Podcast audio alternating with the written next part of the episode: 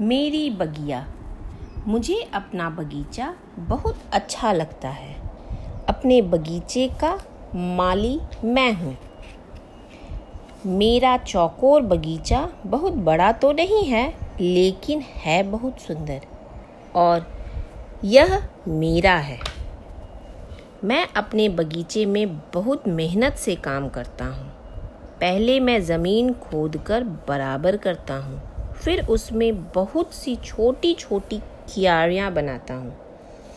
मैं हर सब्ज़ी की एक एक क्यारी बनाता हूँ और अपने सुंदर फूलों के लिए अनेक क्यारियाँ बनाता हूँ। अब मैं बीज बोना शुरू करता हूँ। गाजर, मटर, बैंगन, पालक, बंद गोभी फूल गोभी और बड़ी बड़ी हरी मिर्च के बीज बोता हूँ।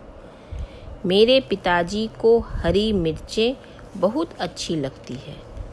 मैं सुबह, हर सुबह मैं बगीचे में पानी देता हूँ और अंकुर के फूटने की राह देखता हूँ। एक दिन, दो दिन, तीन दिन और फिर पूरा सप्ताह राह देखता हूँ।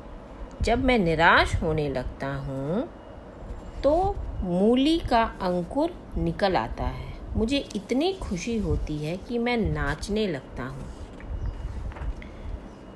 अब मैं सब्जियों और मनपसंद फूलों के अंकुरों को निकालकर दूसरी जगह लगा देता हूँ। तितली फूल, गुलदाउदी, गेंदा और सितारा फूल सभी हैं यहाँ। मैं गुलाब के पौधे भी लगाता हूँ। गुलाब की सुगंध बहुत मीठी है और प्यारी होती है। मैं बगीचे में मेरे बगीचे में सूरज चमक रहा है। पौधों पर धीरे धीरे वर्षा हो रही है। टप टप टप टप। बरसात के मौसम में खूब तेज वर्षा होती है। मेरे बगीचे में बहुत से छोटे छोटे जानवर और कीड़े मकोड़े आते हैं। तितलियाँ और मधुमक्खियाँ आती है। गिलहरी, केचुए और मेंढक आते हैं। मेंढक मूली के ऊपर कूदते हैं और जब वर्षा होती है तो बंद गोभी के बड़े बड़े पत्ते के नीचे बैठ जाते हैं। उनका वहाँ बैठना मुझे बुरा नहीं लगता।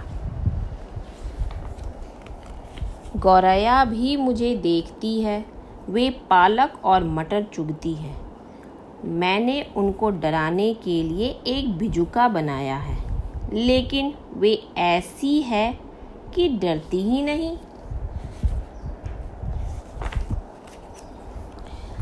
मेरे सब फूल खिल गए हैं। अब मिर्च तोड़ने जाने की तैयारी है।